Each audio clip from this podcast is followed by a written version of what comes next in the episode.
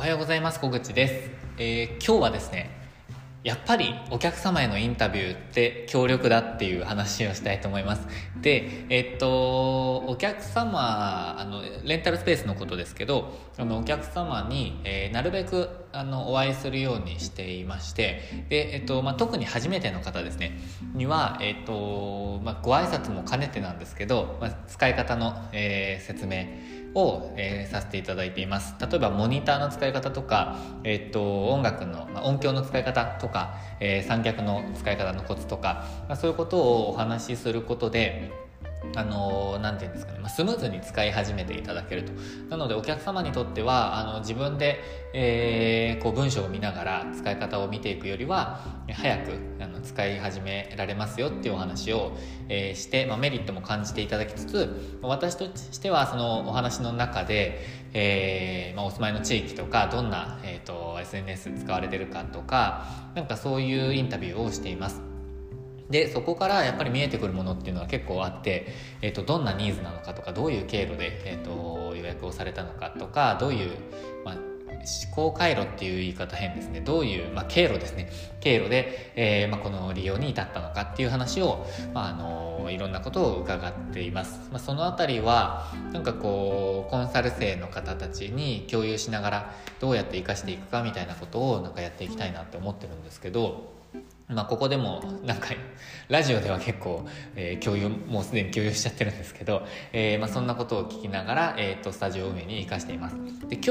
は、えーと、18歳のお客様で、えーと、お二人、えー、ご利用いただいた方と結構長い間お話ししたんですよね。でそんな中でやっぱり撮影の時にはこれがちょっと邪魔とかえーとまあ、邪魔っていうのはそんな言い方じゃなかったんですけど何て言うんですかね、まあ、ちょっと目につくとかなんか細かい話からえっ、ー、と何て言うんですかね、まあ、なんか大まかな、まあ、利用の定期利用に関することとかもあの相談を受けたりとか、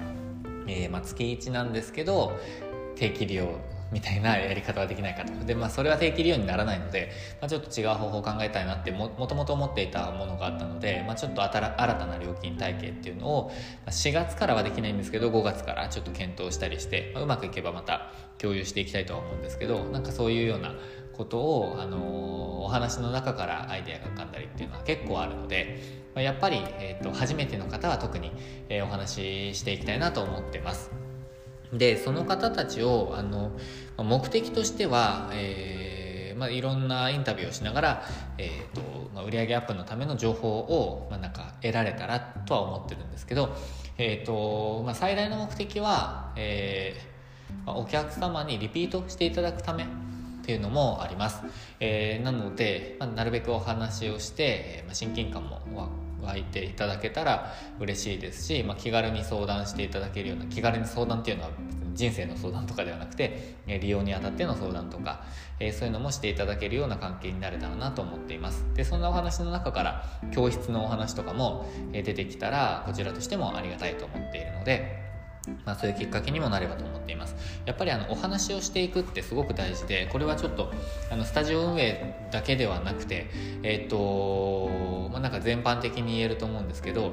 あの何て言うんでしたっけなんとか接触効果えっ、ー、とちょっと今調べますね。あのいっぱいあの会う人の方があのやっぱりサービスを受けたくなるっていうのはありますよね。えっ、と単純接触効果でしたっけ？え、調べます。単純接触効果ですね。えーと、で、えーまあ、何度も頻繁に会っている人の方が、えーまあ、やり取りがしやすいというか、えーと、好印象を持ってもらえるっていうような効果だったはずです。で、えーと、そのためにはやっぱり何度もコンタクトを取ったりとか何度も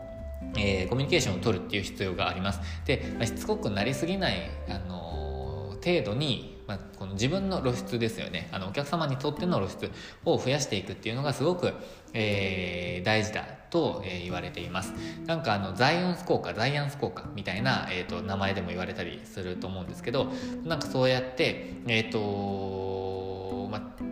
単純接触効果、まあ、その何度も何度も目につくものとかコミュニケーションを図っているものっていうのはどんどんどんどん印象が良くなっていくっていうふうに研究がされているので、まあ、その辺りをこう意識しながら、えー、自分も何度も会っています。なので、えーとま、そういう効果もなんか知っているとやっぱりビジネス全般に、えーと、活かせるようなものがあるので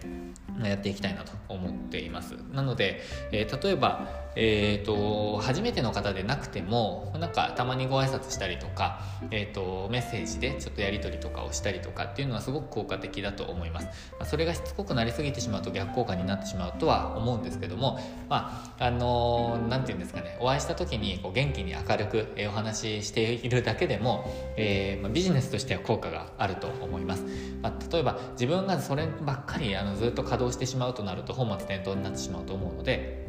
まあ、そればっかりにはできないと思ってるんですけど、まあ、特に田舎でレンタルスペースっていう私がやっているこの、えーと、仕組みというか、えー、モットーに関してはなるべく稼働時間を少なくして、えー、最低限の生活費をレンタルスペースから得るっていうのが目的の一つなので、まあ、ちょっと本末転倒にならないようにはしなきゃいけないんですけど私も運営をもっともっと頑張って、えー、と売上自体を上げていきたいとは思っているので、まあ、その辺りは、まあ、ぜひ進めていきたいなと思っています。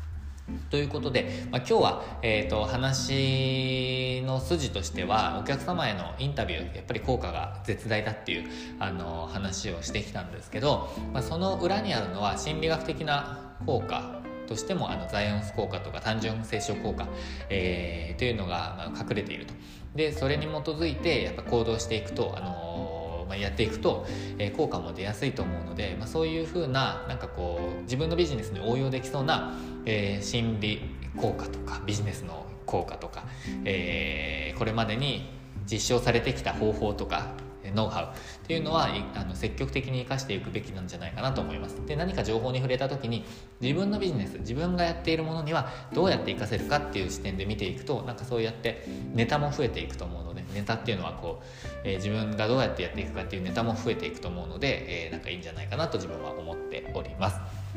ということで、えー、今日もですね夜、えー、今日はまあ前日なんですけど27日のあ26日の、えー、と今夕方あたりに録音してるんですけど今日の夜もあります。しまた明日も、えー、2件ご予約があるので、まあ、そういった皆様にも、えー、ご挨拶をしながら、えー、ビジネスも進めていきたいと思っています。ということで今日も最後までご視聴いただきましてありがとうございました。今日もチャレンジできる一日にしていきましょう。